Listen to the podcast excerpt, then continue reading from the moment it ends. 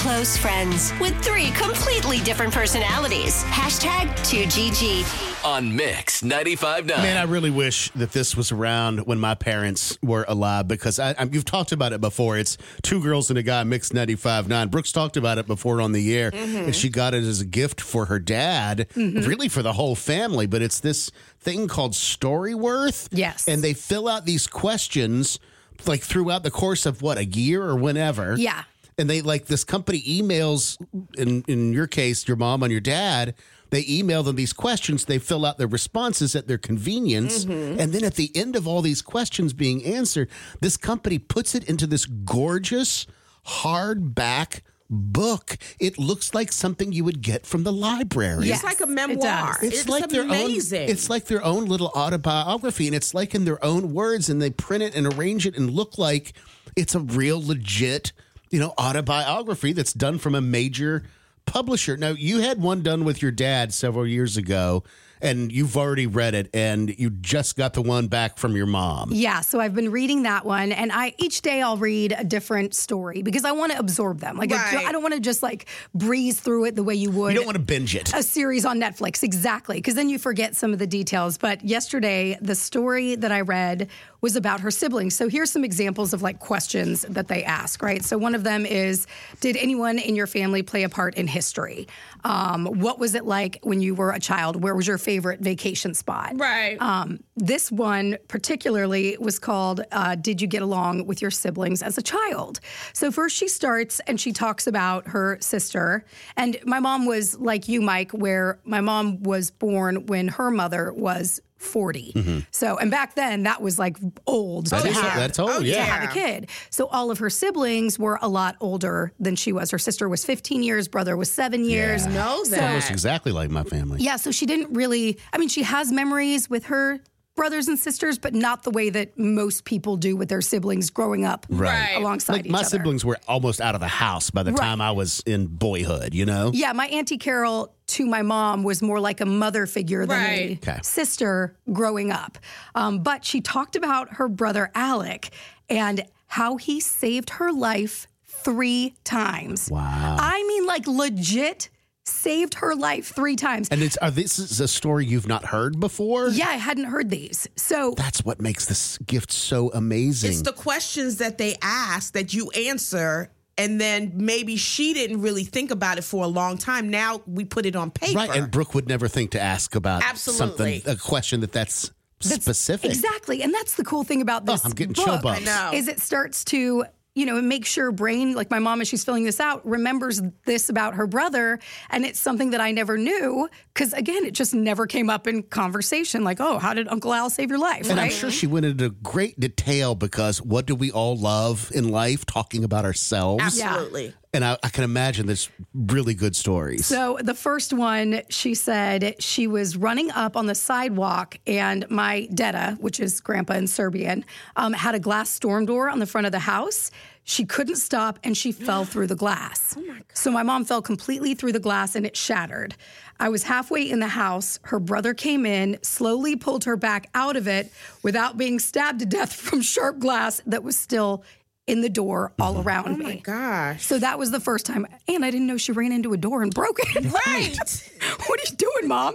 Second thing, and this one is creepy, right? She said, the second time my dad took us skiing, and on the way home, we stopped at McDonald's to get dinner to take home. My mom was holding the food and drinks. Alec and I were in the back seat. We were at a stoplight two blocks from home, waiting to make a left hand turn when all of the sudden, because they lived in Gary, Indiana, mm-hmm. one of the Gary buses, like the big bus, hit the back of the car. They spun around, the burgers were flying everywhere.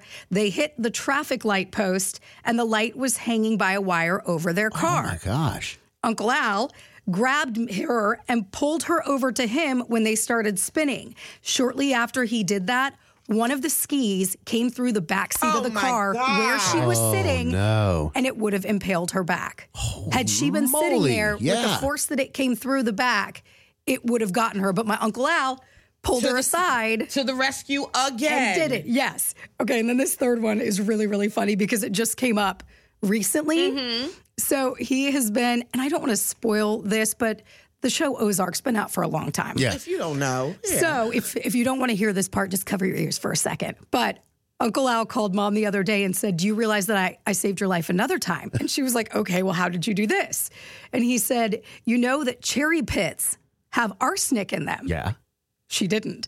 He said after watching Ozark last year and saw the crazy lady crush up the cherry pits to give him to her husband, which in fact killed him, mom was like, Yeah, I, I know that from Ozark. And then the story of the cherries is that her brother, she and her brother were home alone.